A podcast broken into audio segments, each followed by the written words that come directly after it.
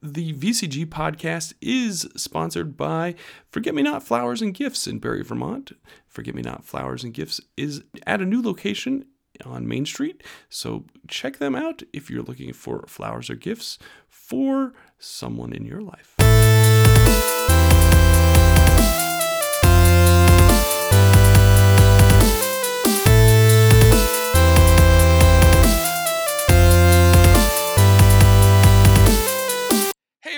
Welcome to the Chaotic Goodcast, our weekly geeky roundtable. I'm your host, Doug Shute, and with me are my fellow casters, Ben Higgins from Quarterstaff Games, It's alive, alive. the Geek of the North, Jason Hunt. Skookum. Look it up, folks. I, I don't know what that means. And this week we have some special guest casters, Josh McGarry from Carnage Con and Emily Gray from Carnage Con. Guys, thank you so much for uh, hopping on this evening and chatting with us for a little while. You're welcome. I have no idea what I'm doing. All right, as usual, we're going to kick things off with New at the Store. Ben, take it away. So this week I've got three items that I am excited to be getting into the store. Uh, the first up is the the figurines of adorable power from Ultra Pro. Uh, this is a little two set uh, lead off uh, for this new line. They're basically like little if Pokemon met D and D figures. Uh, they're got a pretty low MSRP, just little vinyl figures, kind of in that same vein as the the Funko Pops. Uh, but they've got their own aesthetic and they're just meant to be super cute and totally great. They've been out for a little bit, uh, but my distributor just got them in, so I'll be receiving them this week, which I'm excited about. The second one I kind of referenced in my initial uh, chime in here, and that is the new game called Abomination: The Heir of Frankenstein. Uh, this is from Plaid Hat Games, so coming out of the Asmodee North America umbrella. Uh, in it, it is a uh, worker placement kind of style game where you are sending your workers out into the lab to collect different body parts, and then you got to bring them back to the lab and try to reassemble this new monster uh, to become uh, the heir of Frankenstein's dark legacy. Uh, I'm a sucker for horror themed games, and it being October and the month of Halloween, we are super excited to be getting this in, and I am looking forward to giving it a go. It's got some really good uh, ratings and reviews on Board Game Geek, uh, so I'm eagerly awaiting this game. And then the final thing we got coming in is a uh, Kickstarter that is finally being delivered. Uh, this is a project I've personally uh, been a little involved in. I helped demo this game at PAX Unplugged a couple years ago. It is Radiant Offline Battle Arena, or ROBA for short. Uh, what it does is it takes the uh, multiplayer online battle arena games, the MOBAs, your League of Legends, the style games, and distills it down to a very tight card game that takes uh, shuffle building mechanics. So you'll each choose different heroes, throw those together into your deck, and use those to defend three areas on the board. Uh, the designer of this uh, is a, an acquaintance of mine, Jack Murray, out of Ireland, and the team he's put together to to really make this game uh, a, a a hit has been just super good at taking this concept of the online multiplayer game and distilling it down to a tight one-on-one competitive card game. Yeah, I just got uh, my copy here at the house, and uh, I, to be honest with you, I haven't unpacked it yet. Uh, but we got to, or I got to do some content while the Kickstarter was going on, um, and uh, yeah, I loved it. I thought it was great. The art is beautiful. Uh, it's kind of, uh, you know, it's something unique on a two-player card game, which is kind of hard to do at this point. I think. Um, yeah, it, it's just uh, it, it's going to be interesting to see uh, see how they uh, support this game. I think I think they've got a great person behind the community of Roba with Dan uh, Deneen, and he's going to be at your store a little bit later this month, right? Yeah, on uh, October 19th, uh, one of the stops uh, Dan is doing in kind of a New England tour of different game stores is he's going to be swinging into my sh- shop to run some demos and, and really introduce the game to people. Um, and it's great that we have we'll have product ahead of time of this so that uh, not only can we sell a few things ahead of time and people can come in and get some games in during the, the demo, but if people sit down and demo and really like the game, they'll be able to pick it up right from the store uh, then and there, which is which is super good. Uh, I've been really happy with the uh, the retailer support that Dan has has put forward. He's a he's a good friend of mine. I've known him for many years, so he definitely knows the value of a local game store and is making sure that this independent uh, game is really supporting not just those who backed it individually on Kickstarter, but the stores that showed faith and brought it in as stock as well. Nice. Yeah, that's that's always good to see. Uh, you always like to see uh, Kickstarters, you know, support brick and mortars. Uh, a lot of them, they you know, they just pretty much uh, one of the one of the faults with Kickstarter is that it kind of bypasses the the brick and mortar. So it's always nice to see uh, you know creators and, and projects that uh, want to embrace the, the, the, brick and mortar and the friendly local game store as well. Um, we have actually a comment in the uh, in the Discord chat, which I'll mention if you are listening to this podcast and would like to listen to it live, you can listen to it on the VCG Chaotic Good Discord server every Monday night at 9 p.m. And I'll put the link to the Discord server in the description of this podcast. Uh, Galactic Ty, who we know, of course, is Tyler.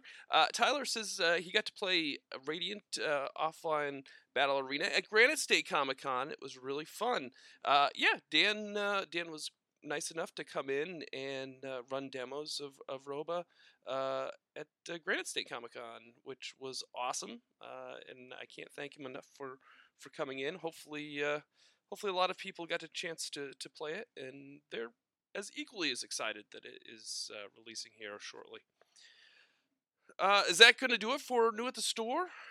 Those are those are the hits right now. I'm sure I'll have a bit more as the season rolls on and we get a few more spooky games released in the month of October. Absolutely, yeah. If I if I could interject too, Sure. I, I think it's a nice uh, little shout out for uh, for our quarterstaff. They'll be running their uh, their board game yard sale or, or game yard sale again at Carnage this year. So we're glad to have them uh, back to uh, to run that great event. Awesome. Awesome. Yeah, no, we're we're looking forward to it. Uh, for those that uh, that have not been to Carnage, uh, the board game yard sale is something I kind of gave birth to as an idea a few years ago. And essentially, what it is is uh, convention goers can bring their games to the quarterstaff booth, and we will sell those used games. Uh, and we take a little bit of a, a percentage cut as as a consignment, but essentially the con goers can go out, enjoy the con, uh, play the games they want to play while they're there, learn new games, meet new people, all that stuff. And then at the end of the weekend, they come back to the quarterstaff booth, and I either give them the games back if they didn't sell, or what's more than likely is I hand them some cash, which they can then turn around and either spend or uh, bank it for next year's Carnage convention. Absolutely, I love that. Uh, it kind of takes all the uh, the work off of uh, the people that have the games and puts it on your lap, Ben, for the weekend. Yeah, you know, it, we're there selling stuff anyway, so why should we not help you sell your stuff? It's uh, and it's it's fun to see what some of the people bring in. I, I love the stuff uh, that that these players bring in. We have everything from brand new games still in shrink wrap, you know, that just came out last week that someone's like, ah, I'm just never going to be able to play this, all the way back to stuff that's, you know, 20, 30 years old that uh, is a real uh, artifact of the board gaming world. And it's, it's some really neat stuff. And we love that Carnage lets us do that and that we are able to, uh, to bring that to our booth uh, in the vendor hall as well. Very cool. All right, that's going to do it for this week's New at the Store. Let's go to the box office beat and let's talk about what reigns supreme at the box office. Did anybody get to go to the box office? Anybody go to the movies this week? Uh, unfortunately, I did not. No. Josh, uh, Emily, do you guys have any time to go nope, to the movies? I wish. Yeah, you guys got a uh, convention Yeah, you guys uh, have to uh, have to kind of uh, organize here over these next uh, few weeks. So I, I can't imagine you have too much free time. no. Ben, I have a three-year-old, so I, I have no idea what free time is. oh man, I've been there, man. It's yeah, uh, it gets better. It gets better. Ben, uh, were you able to get to the the movie theater at all? There are way too many classic Halloween shows and movies that I gotta watch. I don't have time to watch these new superhero origin stories anymore. Well, one thing I want to suggest because I was to go to the movies yesterday, I didn't get a chance to go. Um, I was too busy editing. I guess I got sucked down that that whole rabbit hole and uh, never never got to uh, do what I want to do. Uh, I'm suggesting Ben that we get you, me, and Barney, and we go see the Joker because the Joker was the number one movie this week. Uh, by no surprise to anybody that uh, you know that that's following the the box office, it brought in ninety three and a half million dollars uh, in its first week. That is a record, I believe, for uh, an R-rated movie, if I'm not mistaken. Let me just. Uh, no, It it's, it's the fourth best opening for an R-rated film ever. Yeah, it was the best DC opening weekend, uh, I think. Um, maybe maybe not, but I know it definitely beat last year's uh, biggest opening weekend in the month of October. It, it unseated Venom, which had the biggest October opening weekend uh, previously, and now Joker sits upon that. So uh, you know, supervillains in October seems to be the new the new meta, if you will. Well, I mean, it's kind of on theme with uh, with Halloween, I guess. Uh, yeah. It uh, it, it attracted a crowd that was sixty four percent male, and sixty five percent of the audience was between eighteen and thirty four, which you know that's uh, yeah. I guess that's that's about what I thought it would probably be. Yeah, I, I, I don't think that's uh, surprising in any in any way. That seems to be where these uh, the the Marvel and the DC uh, cinematic universes are targeting. Um, it'll be interesting to see what it does week two. That's that's the big thing. A lot of these Yeah. movies that we've seen. I mean, Jason, you, you know, uh, uh, a lot of these movies they they, you know, they're they're really kind of tentpole movies where they they have this big week one, you know, pull, Yeah. and then they they drop like rocks. Well, like I'm almost wondering how much of the Joker's sales are actual fans of the Joker and how much are the people who are like, wow, everybody's raging on this movie. I guess we better go see what the fuss is about. I, You know, would- so week two will definitely determine if it drops more than I want to say 35% of its revenue in week two. Um, I think you can safely assume that a lot of those first week uh, moviegoers were just, let's see what the spectacle is about. Yeah, I I do think that the quote unquote controversy that uh, you know kind of followed the Joker movie into theaters um, definitely definitely helped uh, you know give it a lot of buzz you know on, on release. Um, I've heard some really great things about the movie. To be honest with everybody, uh, Yeah, same same here actually. I've um now that I have folks in my circle of friends that have actually seen it, a lot of people are saying it's actually a really good movie despite the fact that it's probably the least DC superhero movie you can, you can possibly get out of the out of this movie. Like there's it's literally just the Joker. There's Yeah, it- it- nobody else in this movie. and it's not tied to any of the DC cinematic universe. Yeah, I think they did that on purpose. Oh, yeah. Actually, I yeah, I because they didn't. Well, we don't really have currently um, a Batman since uh, since um, Affleck uh, stepped down from the role. I'm pretty sure he's not going to be in the next Justice League movie either. No, well they get So- uh, Robert Pattinson or whatever his name is. from- Yeah, but now they're Sparkly saying he's already passed on it now. Yeah, no, please, please, Lord, no, please. Um, the uh, sparkly Dark Knight. stop it, Doug. Oh, I'm sorry. I, I, I just I don't have a problem with Robert Pattinson No. as a person. I have an issue with finding him in any way scary. he doesn't look frightening at all, not even vaguely. Like I can't even. I'm trying to think. I keep trying to picture him in the bat suit, and I'm just like, meh. Wasn't I'm not seeing it. Wasn't that kind of the knock on Affleck though? That he wasn't really Uh, like He was Well, the really, thing, you know, the thing with the Affleck Batman was he was portraying old Batman. He wasn't portraying uh, Christian Bale Batman. right? He was old time Batman. He was the Batman from A Dark Knight Returns, where Batman is actually retired at that point in his career.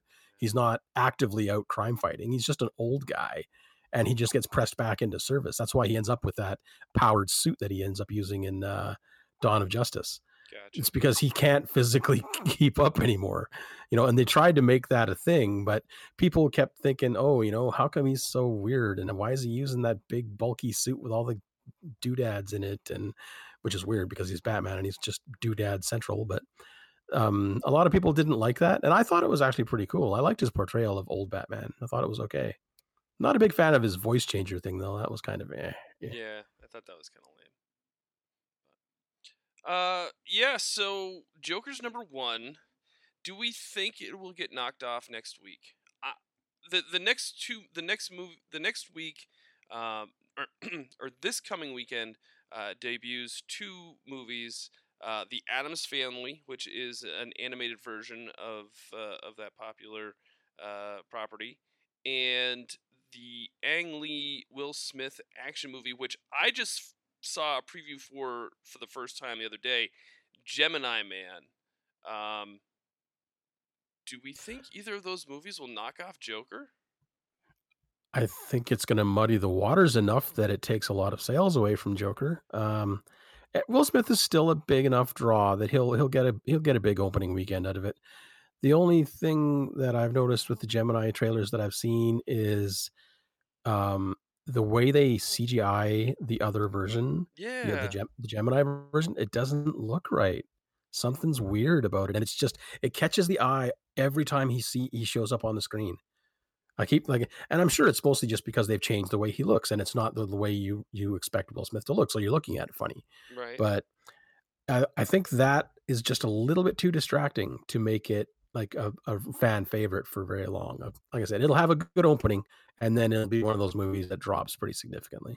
the the one thing that I took away from the the preview that I saw of Gemini Man was the fact that they kept showing the same scene like three or four times. It was some motorcycle Yeah. scene where like it like does like this like reverse wheelie or something and he hits Yeah, the other Will Smith with I don't know.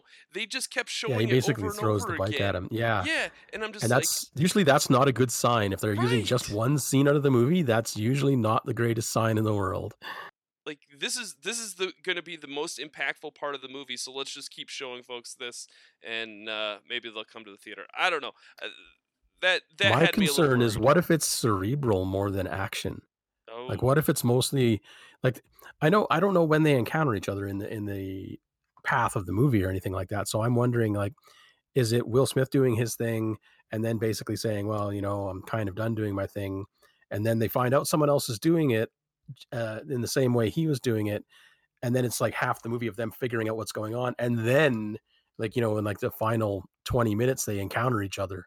That's what i'm worried about. Maybe.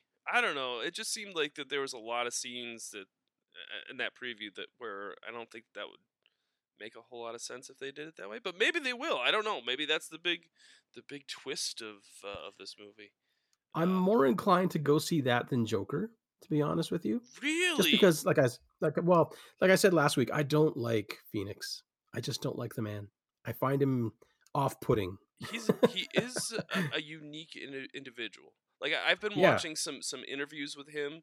Uh, some you know, on the, he's been doing, of course, all the late night talk show circuit. He is very unique, and well he's he's walked out of more than a more than a couple of interviews i think too um based on what questions were posed towards him yeah, um he's that he's that kind of person i don't know i almost want to call him method because yeah, yeah, I could see he's- that.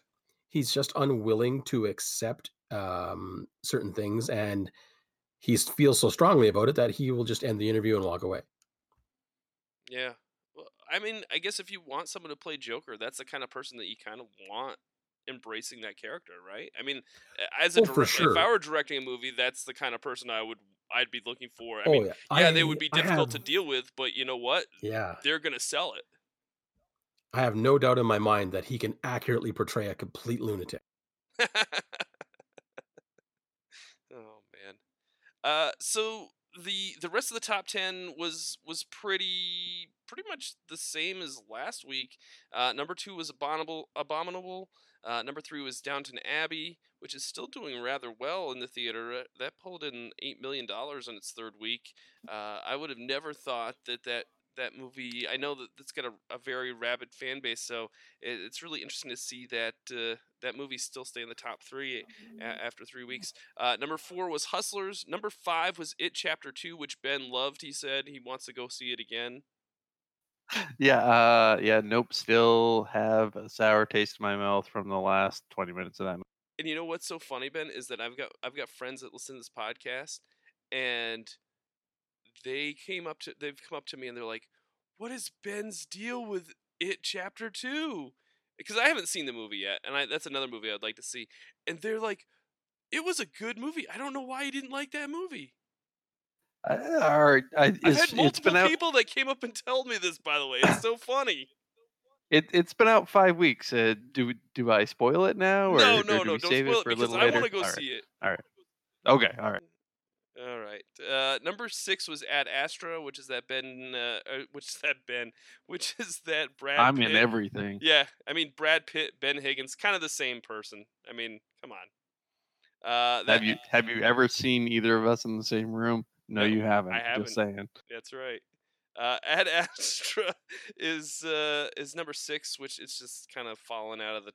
It's it's it's in its third week. It's pulled in just a little over forty three million dollars. Yeah, serious That's- money loss for yeah, that studio off of that movie. Like that's a massive loss. Yeah, that's too bad. Uh, number seven is Judy, which is the Judy Garland uh, bio uh, uh, bio what is it bio, biography? Uh, sort of a biopic, yeah. Yeah. Uh, that's in its second week. That did pretty well. Uh, let's see here. Rambo: Last Blood was number eight. Number ten was Good Boys. Number nine is interesting. It's a it's a Bollywood action movie called War, and uh, Jason, you were before we went live. You were telling me that this movie is uh, not even in English. Uh, well, that's what I've heard. Um, I haven't actually ever seen a trailer for the darn thing, so I can't tell you for sure. But it's in Hindi, as far as I'm aware. Um, Right. I've seen a few uh, posters of it, and all of the texting and everything underneath it, except for a few star names and producers, directors, and that sort of thing, is all Hindi, like like start to finish. So I'm thinking this is going to be a dubbed or sub movie, which is very cool that it's doing as well as it is. If that's the case, Yeah, it, it there must be some seriously good visuals in this movie if that if it's if that because usually you know you throw like crouching tiger hidden dragon yeah a lot of people went and saw that movie and it was a beautiful movie to watch half the people in that movie couldn't tell you what was going on because they were watching the beautiful cinematography and barely able to keep up with the text right. so i would imagine you're going to see a lot of people saying that was a really cool action movie I had no idea what anyone was saying Uh, it, it debuted in 305 theaters. It brought in a hundred and uh, no, brought in 1.6 million dollars, which is a crazy amount per screen if you think about it. Uh, The only movie that did better per screen was the Joker movie.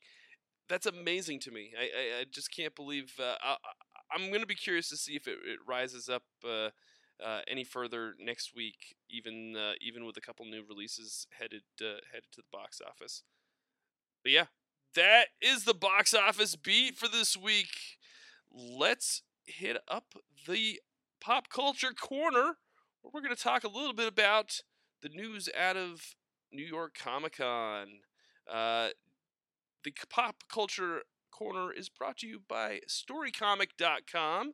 Uh, if you are uh, a fan of all things comic and pop culture related, make sure to check them out on Facebook at Story Comic. All right, let's take a look at some of the news that came out of uh, came out of uh, New York City Comic Con. Yeah, we've got uh, we've got a whole bunch of shows that uh, were announced. Uh, they've got new seasons coming up. We've got uh, new comic direction uh, on the Marvel front. Uh, let's just dig dig right in and go right to the whole let's go right to The Walking Dead because that's one of my shows that I love to to uh, to talk about. Uh, we're big Walking Dead fans here in this household. We actually have friends over every sun- Sunday uh, evening when The Walking Dead is is uh, going on. Uh, the Walking Dead was renewed for a, an eleventh season, which is crazy to think about. That it's been over a decade going uh, going on. Um, and the big announcement with that is that they're bringing back Lauren Cohan, who played Maggie, who left the show in season nine. Uh, she left the, the show, and um, that was right before the show jumped six years. Uh, she actually got her own TV show, and uh, it didn't even last. I don't season. think, yeah, that got canceled before it even got to the end of the first season. Yeah, and uh, she she you know she said that she really wanted to return, and uh, of course we know that uh, uh, the the woman that plays uh, Michonne, and I can't think of her name off the top of my head. Danai Gurira. Denai Guerrero, yes. She's leaving this season, so they're hoping that bringing bringing uh, Lauren Cohan back on to play Maggie will, will help reinvigorate the uh, the audience, the you know the viewers. They need it. They Yeah. really, really need it because they've lost so many of their big stars. Well, I mean, it's The Walking Dead. You can't expect everybody to to. to Oh no, forever. I'm no. Don't get me wrong. I am actually impressed by the fact that they are willing to take those risks. sure. Um, because I've I, like I've I've read the uh, most of the comics now, and they don't pull their punches. You know, it's a, it's basically an anybody can go at any moment kind of thing. I guess similar to Game of Thrones, I suppose, in that Mhm, regard. mhm. Um, but yeah, they need a more charismatic person on that show to draw the audience back, because that was really what I was noticing in the at the midway point of last season. Um, I was kind of like, uh, yeah, Michonne is really cool to watch. Daryl is really cool to watch. Um, Carol's cool. King is cool. But there's none of them that I really want to actively follow their storyline of. Like, Right. Not, not Carol- like Glenn and, and Rick were Yeah. back in the day.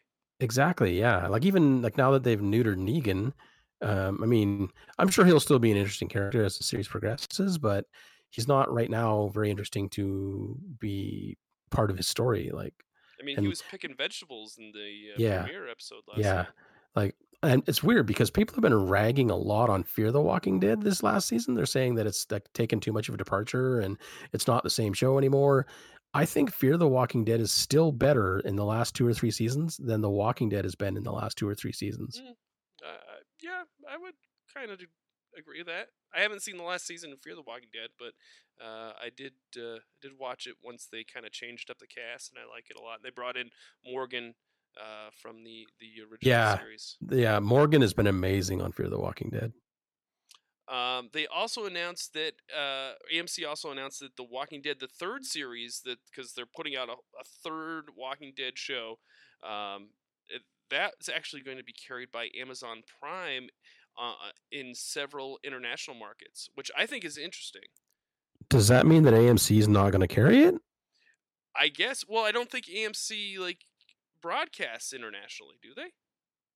Well, I don't know. I'm just wondering, like, but like in North America though, will AMC no, no, be airing it? Yeah, they'll still air it on on AMC, but it's just that that they're going to give the rights to Amazon Prime to. Uh, to Okay, it to that's that's fine then. That's that- I'm that not. I'm I am not giving any more money to Amazon Prime. I refuse. Uh, yeah, let's see. It's it's been pre-purchased by Amazon for the Asia Pacific, the Middle East, Africa, and most of Europe. So it's going to hit uh, probably all the those markets that uh, AMC probably doesn't have access to. Okay, that's perfectly fine. I endorse that idea. The one thing that I that I find interesting about this third series of The Walking Dead, they haven't given it an official title.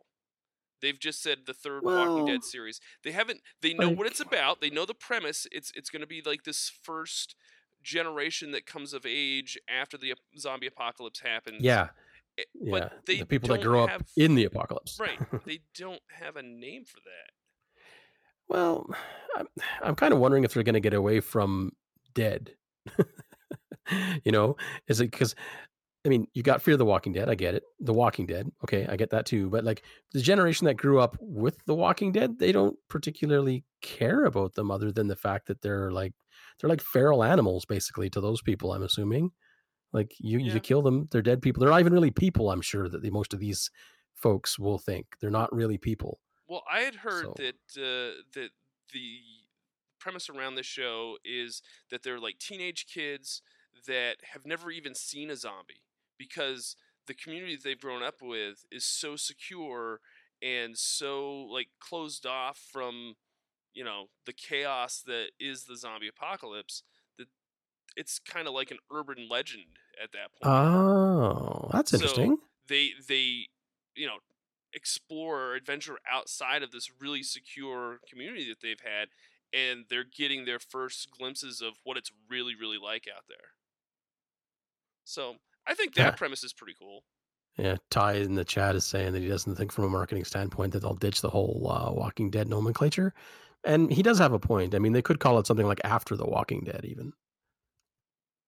Yeah Wait, isn't isn't that the name of? No, that's the Talking Dead. Sorry, I was going to say, is that the name of the after show? No, wait. yeah no no I, which i really enjoy the talking dead talking dead by the way I really liked it when it came on right after The Walking Dead. I was so irritated when they forced Preacher into that spot right Yeah. after The Walking Dead.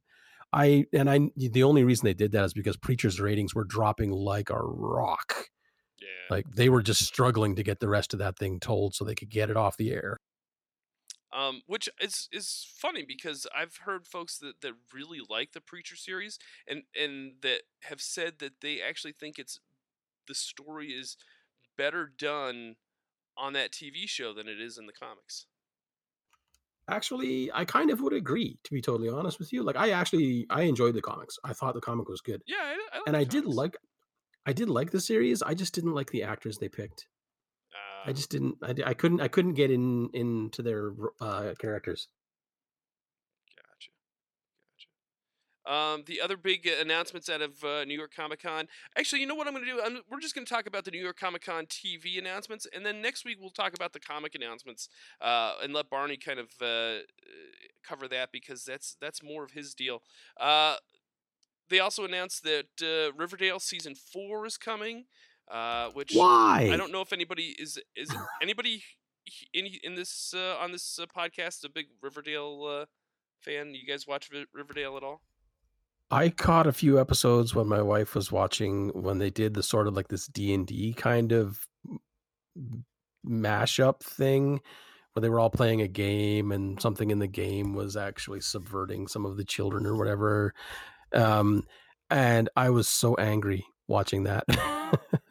I don't know if the series is any good, but just based on those couple of episodes alone, I was just like, nope, get this off of my television. Josh, uh, Emily, are you guys uh, you guys watch this Riverdale? It's on a very long list of things I will one day get. yeah, I mean, I, I w- we've watched season one and I think part of season two, and then like you said, it's one of those shows that that's on the back burner that that we'd like to watch and get caught up on, but we just haven't had the time. Sydney really liked season one of Riverdale and and uh, all that we watched of season two. Um, That's what I've heard actually. Like my wife actually really was interested in it for season one. But then it was after that, it was it was almost like Glee, actually. That's one thing we both actually watched Glee when it was on the air. Yeah, and I we thought, yeah, Glee. first season was cool. Second season was cool. Third season was why are they still in high school? Why are they it was like it was like watching Beverly Hills 90210. Like what why why well nothing's advancing is time not moving forward? thing. Jo- I Jason. it is a gigantically negative no, thing. it's not. It's not. yes, it is. Don't No. uh, don't don't you, you Ben, can edit me me all you here. want. Ben, back me up. 90210. Come on, you know you watched it. I, I was a Buffy the Vampire Slayer fan growing There we go. so Ben's my man. guys, I tell you. Um, speaking of uh, of 90210, Luke Perry was part of the Riverdale cast, and, and of course uh, we know that he passed away in real life, and uh, yeah, it's uh, it'll be interesting to see how they, they kind of adjust the the story uh, with his sudden passing, which was was really bad because uh, I liked Luke Perry and 90210. he was actually the last few movies that I had seen Luke Perry in. He was actually doing well. yeah, Like I used to, I used to every time I used to, when he when he first came off of 90210, I was like, oh look, it's that guy from 90210. It's he's in another movie, and look, it's the same guy. Like it seemed, it seemed like he was just playing the same character all the time. But in the last two or three things I've seen him in, I was actually very impressed. Like he was in a couple of those episodes of Riverdale that I did catch, and he, I liked him He in that good. role. He it was good, yeah. He was like, isn't he like Archie's dad or something? Yeah, he was. Or- Uh, Or somebody, somebody's he's somebody's dad. yeah, he was Archie's dad. Yep. Yeah, he was he was excellent in that. Uh, the other announcements. There's some some sci-fi announcements. Uh, I don't know if you guys are excited about this, but Netflix announced that uh, Lost in Space season two is set to return on December 24th. Uh, you I'm guys. a Uh, Very huge excited fan of that, that. one. Yes. I'm very excited about that. I, I think uh, as a reboot and just the production value on that show, it, it's it's one of the better shows. I think it was actually underrated. I do um, too. Yeah. just- hugely, hugely underrated. Yeah. yeah, the the production value, the story arc. They made a few changes, but you have to. I mean, that show came out what 50 years ago. Yep. uh, now. I mean, you have to make some changes. Um, and there's some dyed in the wool fans that are like, oh, they've ruined it. But um, that is probably one of the best shows that Netflix has actually put out, just from a production value, storytelling, uh, visually, it's spectacular. Yeah, I, I was very 100%. upset the way the first season ended because I was not expecting that. I wasn't watching the episode count. Oh. So the first season ended, and I was like, "You have got to be kidding me!"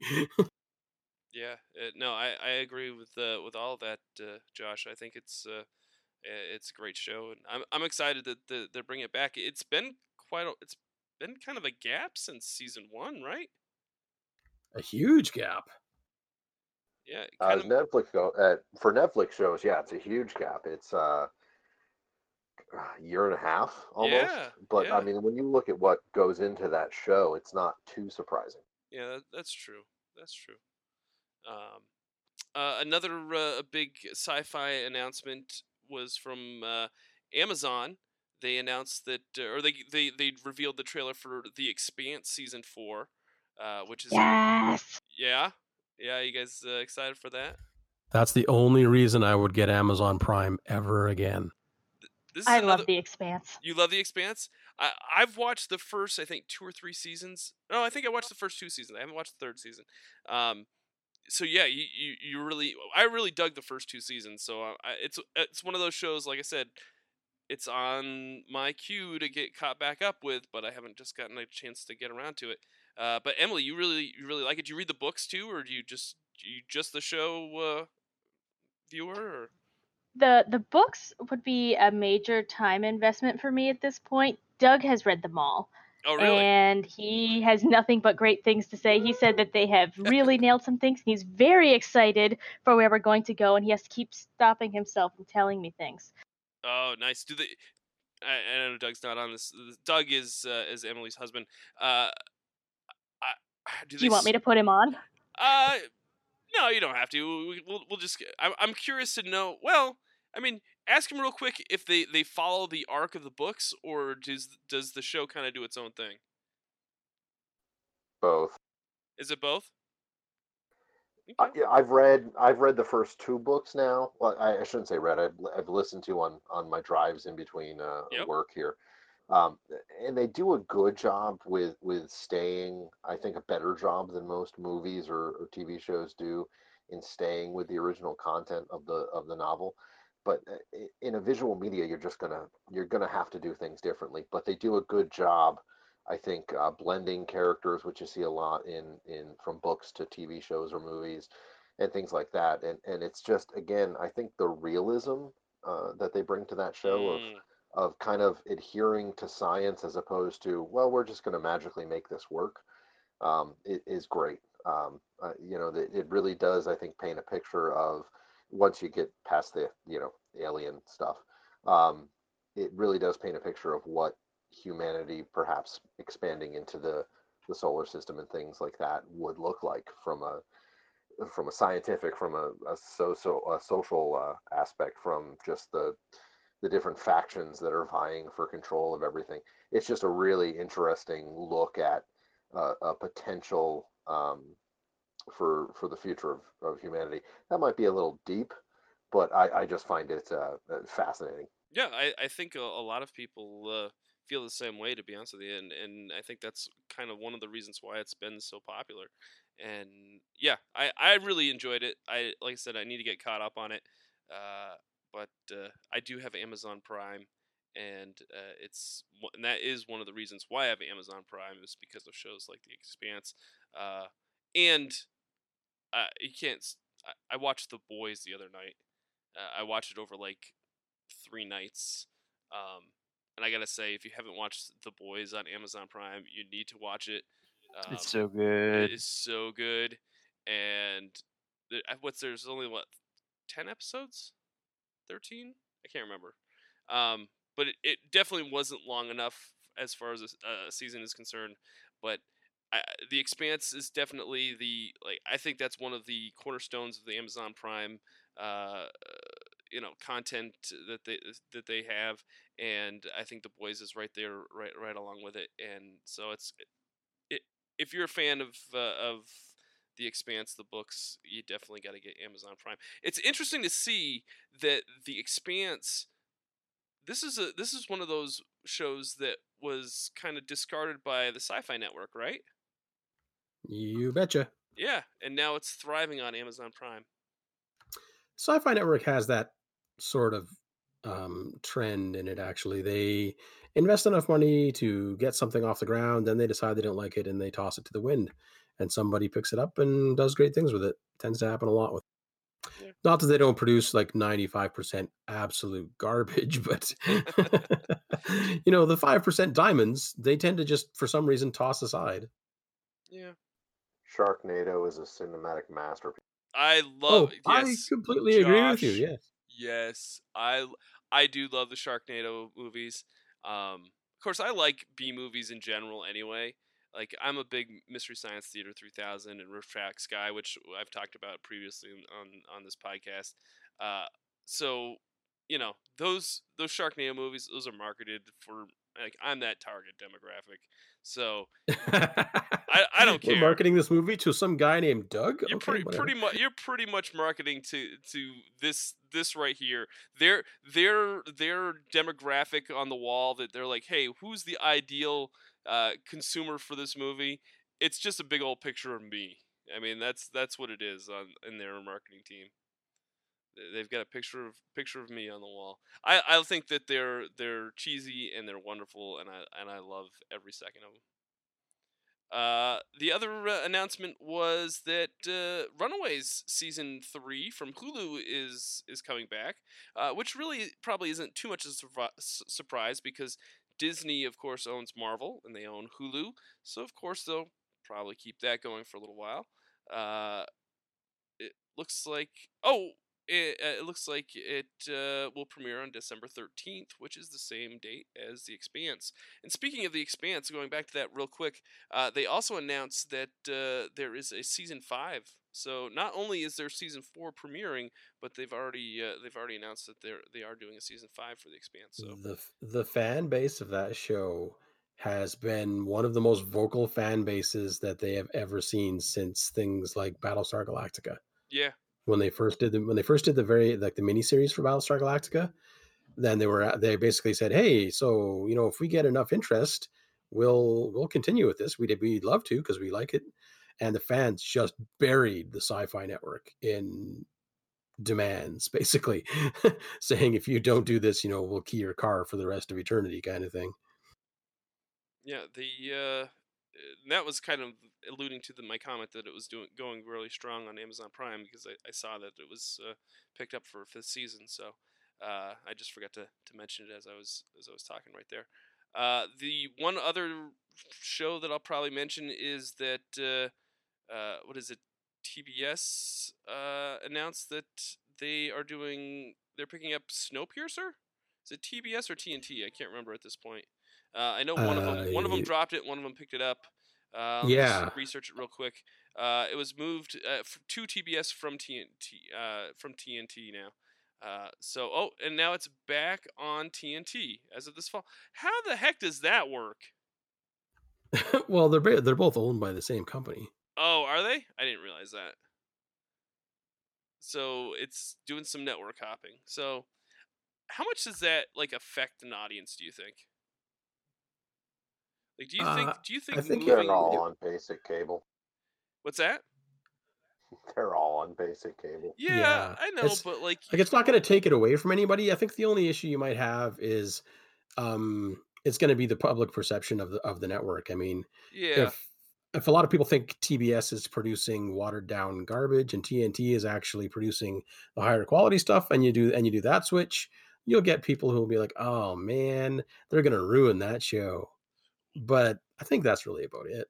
it but I guess my concern is when you, of course, if in my house we set our DVR for shows that we want to keep track of if that we don't have ac- somehow we don't have access to it uh, online uh, through through streaming we'll set our dvr as soon as that jumps networks though you're going to be losing that uh, that programming like you're probably going to miss so that's what i'm thinking like like if Yeah. it ever if it jumps sta- you know stations and especially like the slot of that it airs and the day that it airs like i i wonder how that affects Actually, you know what? On my PVR, um, I uh, like we I just recently started PVRing the new Batwoman series that's Yeah. that just started uh, yesterday, and I missed the initial airing of it, so I just jumped in and I found it on one of the other networks and asked it to record. It's like smart record all episodes kind of thing, and I noticed that the channel that I selected for it to record off of, it didn't record off that one. It actually found an earlier airing of it and started recording that one on a different network. Really So I wonder if maybe it's not specifically related to the title of the show. no maybe i so mean you mean, I mean, if that would, and that way they don't have to risk losing that sort of thing. But yeah I don't know. I, I i've never really dove you know really deep into the settings of my dvr either so um but yeah uh, okay maybe, maybe it's not an issue maybe maybe people do just kind of I'm just kind of curious. Like, I, um, the snow, the whole Snowpiercer idea is kind of cool. Like, but it's very one trick pony. yeah mean, yeah it, it, it is It's I'm kind of like what happened. I'm worried that's what's gonna what happens. What will happen to Snowpiercer is what happened to uh, um, Stargate Universe. You know, where it's like, hey, we've got a really cool cast of characters, and they're all trapped on this one ship that's trying to get home, and that's the overriding arc of every single story. Like, I'm worried that they're gonna get to a certain point with it and say, okay, how many times can we show them all just tooling around on this train, going from point A to point B? I mean, because the train never stops, so it's not like they're trying to get to a destination. you know, the, the train basically is the world. Gotcha, gotcha. Yeah, yeah. It's eh, I've what was it? It was a movie there for. uh Was it? was it Yeah, just a Captain America. Yeah, yeah. That's right. That's right. Uh, it's been a while since I've seen that movie. So, Very weird movie, but cool. so I was under the assumption that this Snowpiercer series was already out and it jumped networks, but that's not true. It hasn't. No, it's it hasn't released, and oh, oh, okay, that's my bad. Uh, I thought that it had already released and it was jumping networks back and forth between seasons, but it hasn't even been out, and they're just trying to figure out where to where to put it out on, on which station. Okay, so that that's probably not uh, not that big of a deal. I was thinking that you know if you've been watching it and following it for a season or two, and it jumps jumps from TBS to TNT, and then from it? That that might that's people, that's just but- me being you know not very bright which is you know par for the course for this podcast anyway that's gonna do it for uh, this week's uh, t- uh, pop culture corner uh, we'll talk a little bit about uh, the announcements of uh, New York Comic Con in the comic industry uh, as uh, as we uh, go into next week's when Barney's here.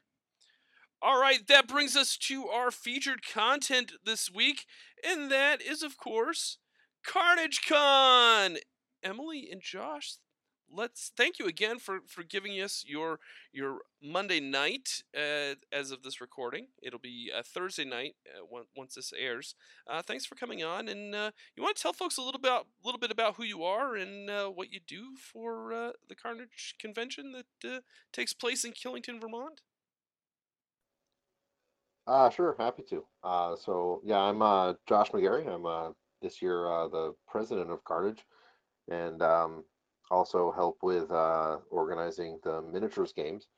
And uh, Carnage is uh, kind of the the largest uh, general tabletop gaming convention in uh, Uh, Vermont, one of the larger ones in New England, we get about a thousand attendees. Um, so we're uh, we're just looking forward to another uh, great year. Yeah, I'm excited for it.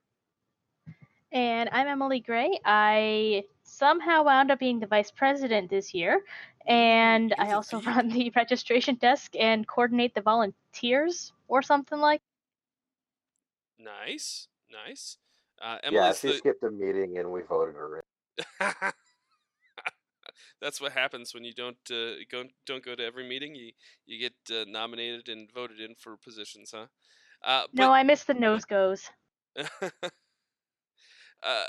I, although I will say, you know, as soon as you get to uh, Carnage, and and you know, it's such a nice face that greets you uh, at the registration booth. So I'm glad that uh, you are uh, front and center there, Emily. Uh, you, you're doing a great job. Uh, I know last year it was you, you had things all under control there at the front desk, and it was it was a lot of fun. I, I will tell folks that if you are looking for a, a gaming convention in you know the Northeast, uh, come on up to Carnage and uh, game with us in, in Killington, Vermont. You guys take over uh, a, big uh, it's the big Killington Grand Resort. It's it's uh, huge. Yeah, it's uh, I mean, Killington Grand's a, a beautiful spot uh, up in the mountain, the Green Mountains of uh, Vermont. Um, yeah, we t- we take over just about all of their resort um, and and one of their their uh, biggest base lodges for the weekend, and and everything from miniatures, card games, board games, RPGs, uh, live action role playing. Uh, we do a little bit of everything, um, and we just have a, a lot of fun doing it, and a, and a lot of fun during that weekend. And uh, this will actually be our last year in Killington. Uh, we'll be moving after this year.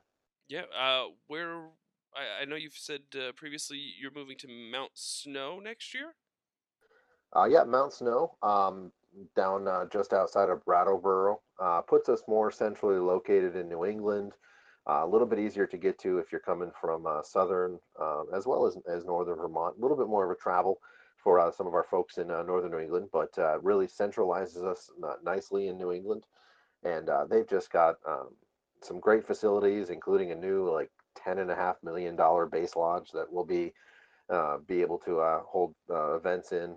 Gives us the room to expand more on-site accommodations. Uh, we're really looking forward to the move. It's always a uh, kind of grit your teeth and, and hope for the best when you move. But I think uh, at the end of the day, it's really going to uh, allow Carnage to, uh, you know, continue for another, uh, who knows how long. We're at 22 years next year, so who knows how long. Well, it's been awesome to uh, see you guys grow and, and become the the big event that you have. Um, now, this is this would be what Carnage's third move over the 23 years.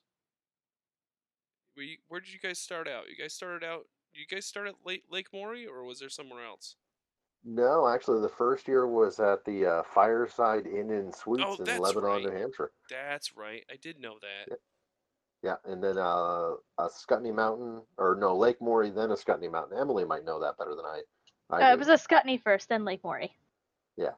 Uh, Lake Morey, and then up to up to Killington. So it's just awesome to see the uh, the progression of of uh, you know h- how you've grown over the years. Um, do you think like what what would you attribute to uh, the the growth of your convention? Um, is it because of the fact that, that of course the board game industry is, is a lot and the tabletop industry has has blossomed into uh, this the popularity that it has?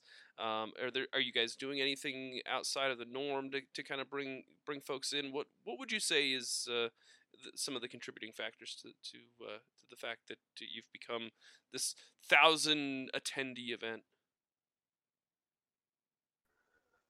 Uh, You know, it's it's it's hard to say for sure. Um, I, I think there's a, a lot of factors. One is we're really very much a, a family friendly convention. Um, we, we just have a lot of people come up with their kids and their their their significant others, and we offer a lot of things that are are gaming adjacent, which I think has allowed us to be successful. We don't we don't hyper focus on gaming. Um, we want this to be an event that that everyone can come to and enjoy themselves. Um, and and you know, board games though are certainly a significant portion um, of the convention. Um, I, I think just overall, you know, RPGs is, are huge up at the convention. You know, uh, miniatures. Uh, I think it's uh, what really speaks to our success is that we didn't focus on one thing. Uh, we focused on um, gaming, tabletop gaming in general. Uh, if you can play it on a table, we're, we're happy to have it there and uh, and work with you to provide that content and that experience to the people that attend the convention. Ben, how many carnages have you been at? You've been at quite a few, right? Uh, yeah, so I I first started with Carnage as just a game master. Uh, I was uh, my first year in Vermont. I uh, got in touch with them and was interested in, in running an L5R event, uh, Legend of the Five Rings, and they took me up on it. And uh, that's probably been about ten years ago now, and I've I've been at pretty much every Carnage since then. So yeah, nine or ten years I've I've been going. Um, things have shifted a little more now that I've taken on managerial uh, roles at Quarterstaff. I'm I'm basically at our booth the whole weekend, running and, and selling games uh, there. But uh, but no, it's uh it's always fun to go down there. Uh, the people that attend are super friendly. They're always up for for talking about the newest games or grabbing a quick demo with you. And uh, yeah, no, it's just a it, it's it's a great community. And if you are in the New England area, you should definitely check it out. Yeah, you should de- definitely, definitely. Uh, the community is uh, you've mentioned the community and the folks that, that attend Carnage. Uh, I, am going to say that's that's one of the strong points of, of this convention is that the community is is really really great. Um, and every year, you know, I, I see familiar faces, and then I then usually those familiar faces have, have brought someone new uh, to the convention as well. And you know, it's just it's great to go every year and see the same people and you might only see them once a year at Carnage, but it's like you've seen them all year long and you're just kind of you know you're just reconnecting and everything and then you also meet new new people as well and it's just it's just a great community and and uh, I can't can't say enough uh, good things about uh, about the folks that that uh, you know are there at Carnage and of course of course the folks that run Carnage as well um, you know you, you you only attract those type of peoples if uh, those type of people if you yourself are putting in and hosting that type of uh, uh, attitude. So yeah, you guys uh, you guys are doing a great job. Uh, what uh, what kind of gaming adjacent and what kind of events do you guys have going on this year at uh, at Carnage that maybe folks might be interested in? So one of the things that we have is uh, we always have like a sip and paint kind of thing, you know. Nice. Yeah. Yep. I think last year we had uh, I want to say square dancing or some sort of dancing. That was fun.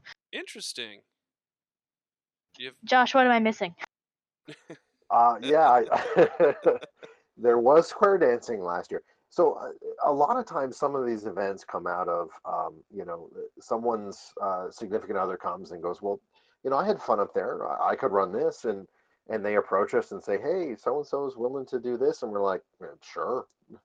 Um, but yeah, we have a lot of great kind of gaming adjacent events. Um, like Emily mentioned, the sip and paint. Um, uh, we've got a, a, miniatures painting contest this year. Learn how to paint miniatures classes uh, a, a uh, geeky needle felting, so you can kind of make some fun uh, um, uh, little plush characters. Um, classes on how to GM, classes on uh, how to set up events, on uh, developing your own board game. we just have a lot of special events that are that are attractive to people that aren't necessarily gamers and uh, that's always a lot of fun to see people that um, you know my, my wife is is very tolerant of the hobby and I, and I, I thank her for that. Um, but uh, she definitely is not somebody that's going to go and sit down for four hours and, and play a card game. Um, but she'll get into some of these other things and, and it becomes a, a weekend that she's really going to enjoy instead of just kind of being dragged along by me and you know, hanging out in the, the pool for a few hours and, and kind of looking at me like, hey, can we go home now? Um, so, you know, it's it's a lot of fun. Nice. Nice. Um, now, for uh, gaming events, you said you have uh, uh, you have miniatures board, you have miniatures games, you have board games. Uh, you have, of course, card games, and then you have uh, RPGs, uh, which, if anybody is, uh, you know, if you watch the uh, VCG YouTube show, uh, you know that uh, RPGs are a big part of, uh, of VCG. You actually have a whole building that is, uh, you know, set aside and earmarked for RPGs. Uh, it's called the Snow Shed. It's just awesome. Like, I don't think I've ever seen more RPG players and games going on than in that one room during Carnage. Uh, it's just it's awesome to see, and there are people that are playing like all weekend long. Like I, I don't think I've ever been in that building and at least two or three games are going. You know, at least that that many games are going on uh, during the weekend. Uh, Tyler in the chat says, "Wait, VCG says RPGs since when?" Tyler, I tell you, see if you would like to heckle us while we're recording this podcast, you can jump on the Discord chat and heckle us in person as well as we're uh, as we're recording live. Um, so you guys uh, for Carnage, do you have any any special guests this this year? Do you have uh, anything that uh, is going to kind of bring uh, Carnage, maybe set it apart from from any of the previous years? Uh, we do actually have. Um, we've never been a big special guest kind of convention. Um, we just we're, we're all about gaming, so it's come game. Uh, but we're we're starting to to expand in that a little bit, and and uh, there's a lot of things uh, in the works for for 2020 in, conjunction with the move.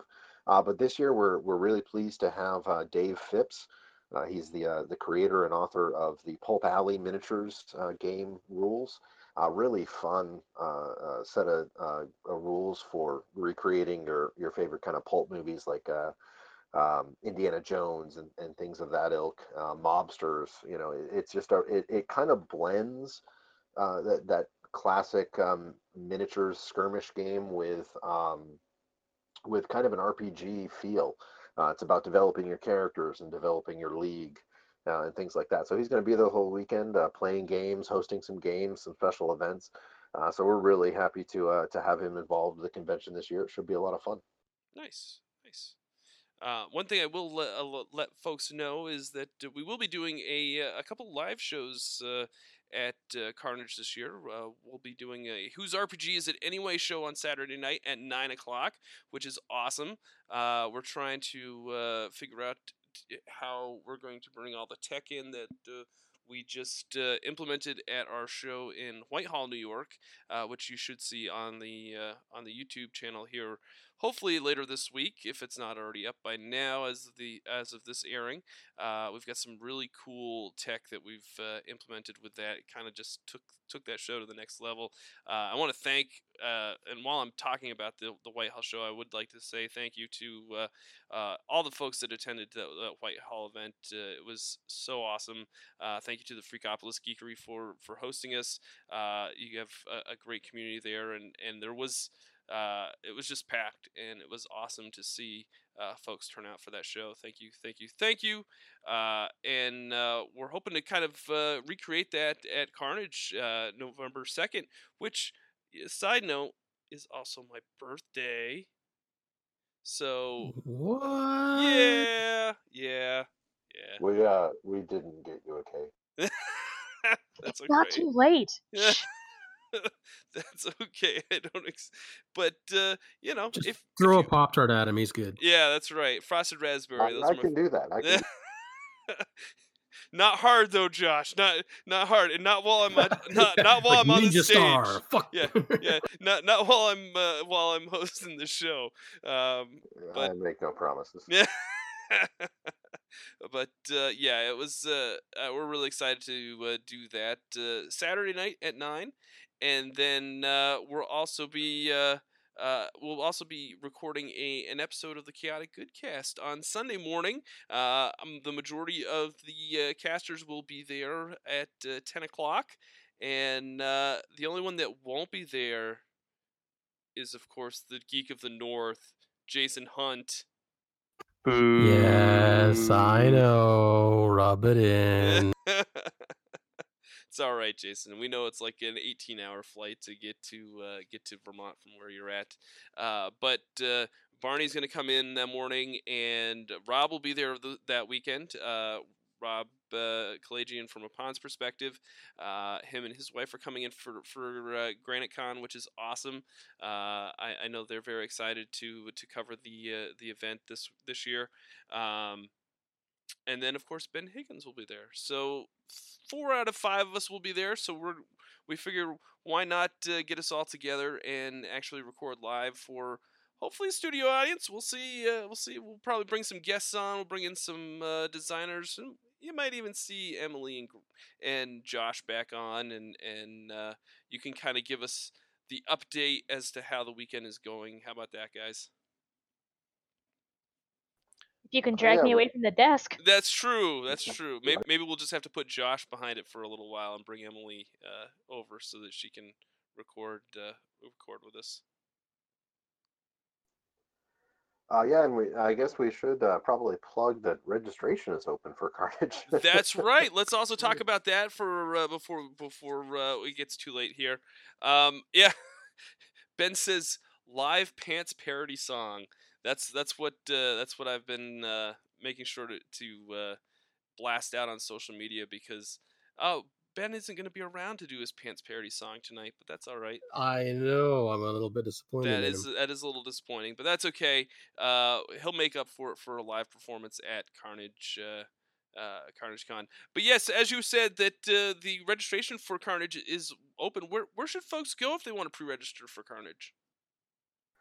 All right, so what you need to do is you need to take a left at the end of whatever street you're on, and then, uh, no, in all seriousness, uh, if you go to carnagecon.com, um, there's links certainly on our, our main webpage, but um, we have a, a tabletop.events page, um, which is where you actually do the registration and, and has the uh, complete schedule on there.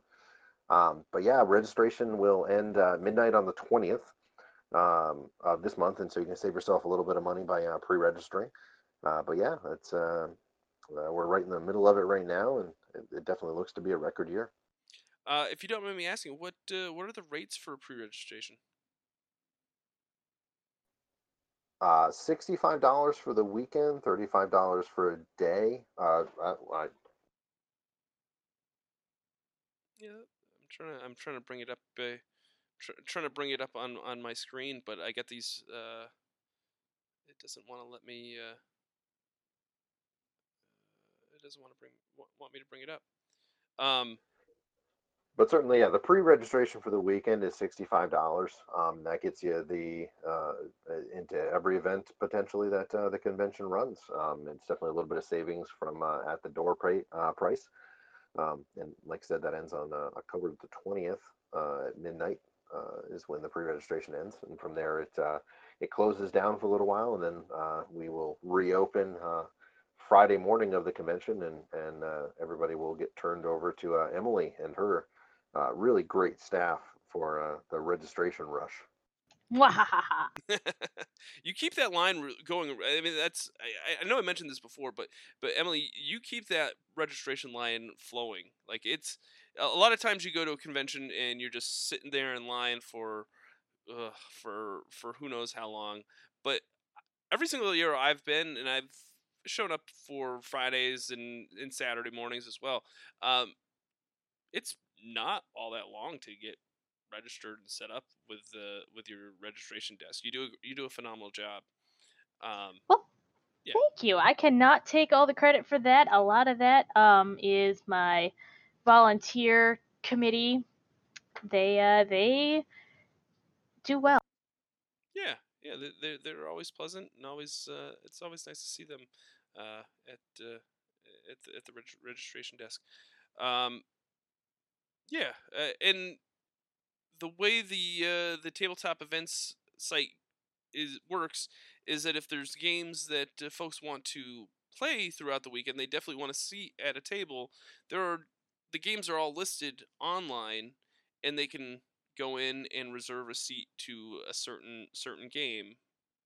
If I'm if that's correct, I I, I don't want to I don't want to miss, if you pre- misspeak, but Yeah, if you pre-register, excuse me, uh, if you pre-register, you can go on and uh, and see uh, descriptions and types of events. You can you can certainly uh, uh, kind of narrow down to what type of game, uh, things like that. You can search for specific titles. Uh, and then yeah, you, you you buy a ticket, which we don't charge. Um, most events do not have any charge at all. I would say uh, you know 99% of our games have zero charge. Uh, there's a couple of special events that have a, a cost associated with them, um, just because they are kind of uh, well above and beyond what we would normally offer but yeah, it, it, shows you what's available and what you can get into. You can certainly, if there's a game you really want to get into that's full, you can go on the wait list and the system will automatically notify you if a seat becomes available. Uh, we, we've been on uh, tabletop events now. I think this is our third year using it, and we've been just very happy with uh, how that works for, for our attendees and, and registering for the convention. Yeah, I've uh, I've been to uh, a few gaming conventions where, and, and this isn't a knock to them, but a lot of places just put like paper on a wall and you sign up and eh, while that works fine for the event and you know if it's a smaller convention uh, a convention like carnage's side size you definitely want something that's a little more organized and it seems to have worked really well and and i know that uh, folks that uh, have been going you know even before the the tabletop events uh, implementation and now afterwards they, they've really uh, they really like this this new setup. Um, and and it really gives folks a chance to play games that maybe that they've been wanting to play for a while and just haven't got the chance to or maybe they just uh, haven't been able to get people together now they can actually you know solidify the fact that they're going to you know be able to play a game that they, they definitely want. Not that not that you have to sign up for every single game. That every single game is going to be on that schedule. Uh, got you know there will be pickup games and people just playing games you know as as well. So uh, you know even if you don't get a chance to uh, sign up for a game or the game that uh, you really wanted to play is, is all all booked up and there's a wait list and you don't think you'll get a chance, there probably will be other people playing that game throughout the convention as well. And you can just, like I said, the convent the the community of, of Carnage is so great that if you have a game and you bring a game that you want to play that you haven't got a chance to, uh, more than likely you're going to find folks that uh, even if you don't know them immediately, they'll probably just sit down and play it with you anyway if you ask, which is just awesome. Oh, absolutely. And we have our our um, game library available Oh, throughout the right. entire weekend, which has uh, over 400 titles in it now, close to 500.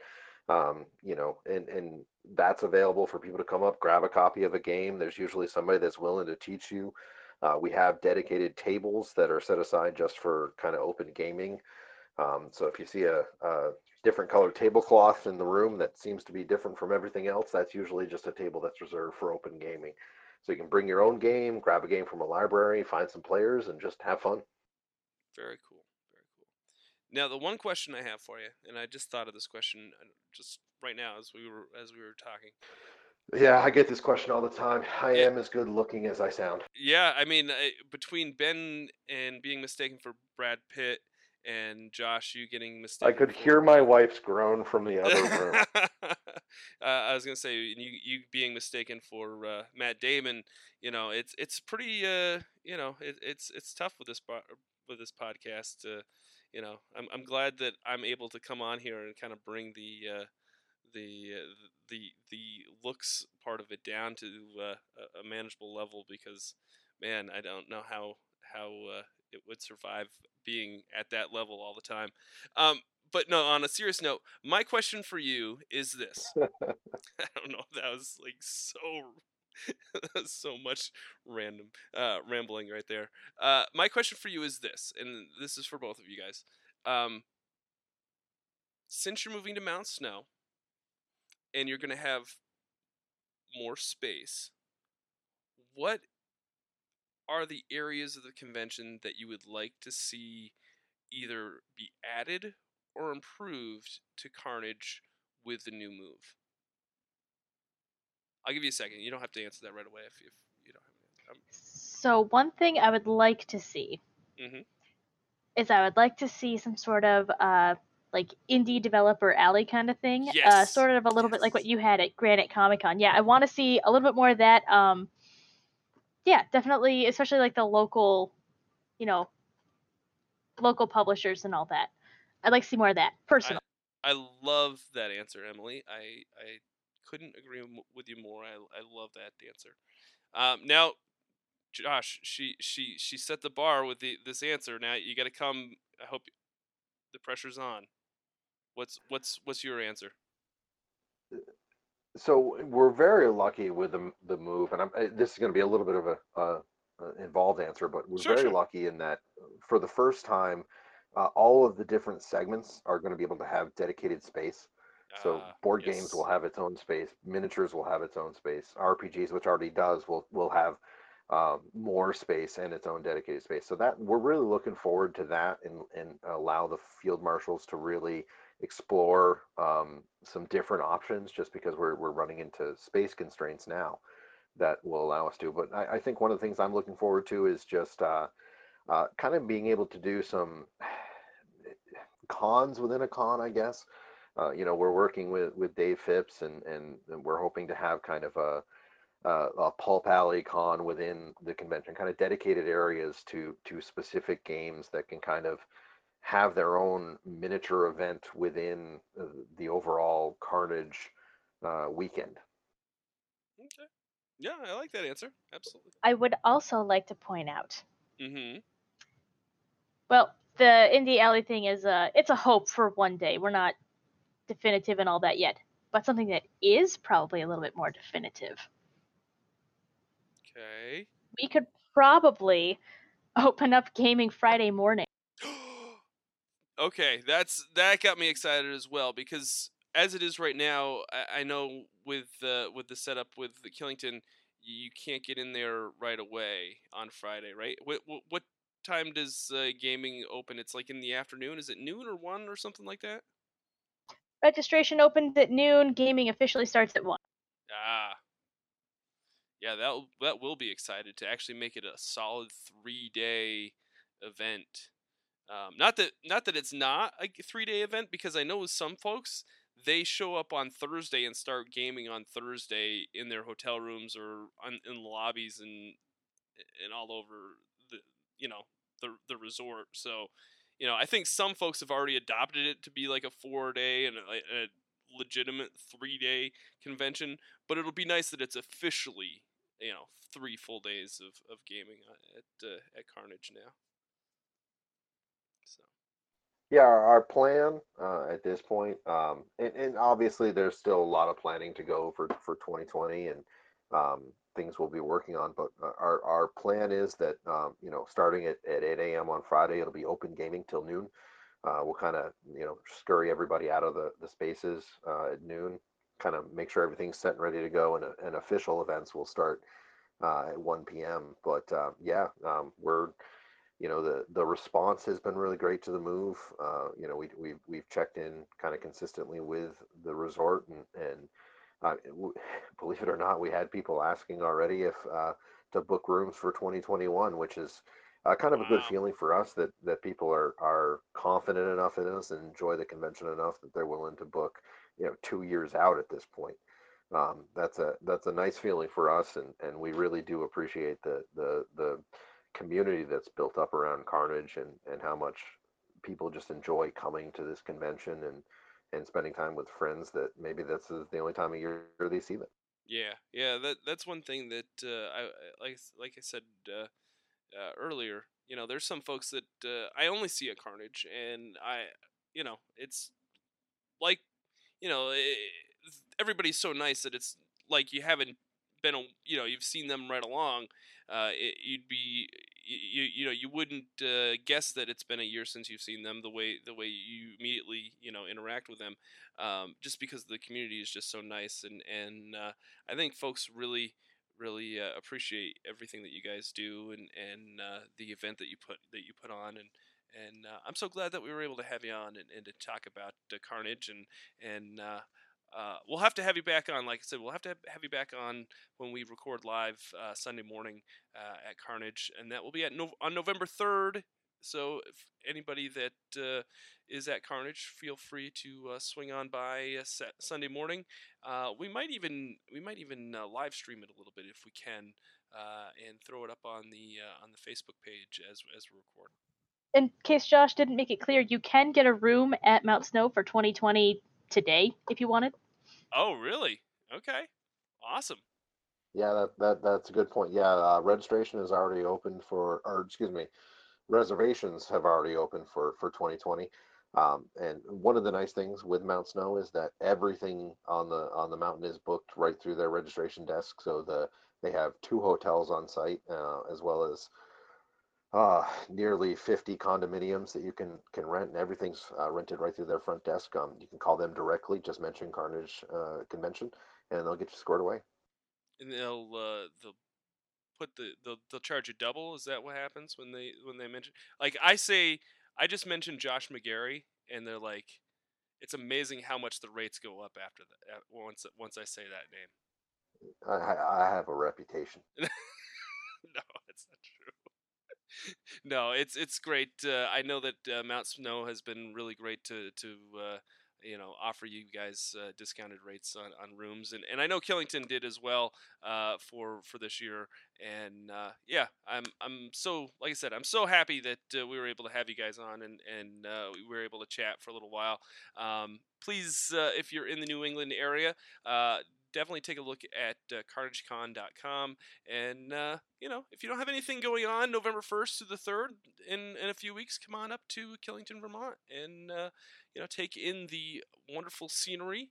Uh, it's a beautiful, uh, beautiful mountain and uh, get get some gaming on with us. We'd, we'd love to have you. So. Yeah, thanks for having us. I appreciate oh, taking the time. Anytime. Yeah, thank anytime. you. So, anytime. I'm I'm uh, I'm always glad to have you you folks on, and and uh, you know you're uh, you're a big part of uh, the gaming community in Vermont, and uh, I really appreciate everything that uh, uh, you and and the, the wonderful folks at Carnage do for for the gaming community. All right, folks, that's going to do it for this uh, episode of the Chaotic Goodcast. I want to thank Josh and Emily for coming on, and I also want to thank Jason Hunt and Ben Higgins this has been the Chaotic Good cast. It was chaotic, but it was so good. We will see you next week.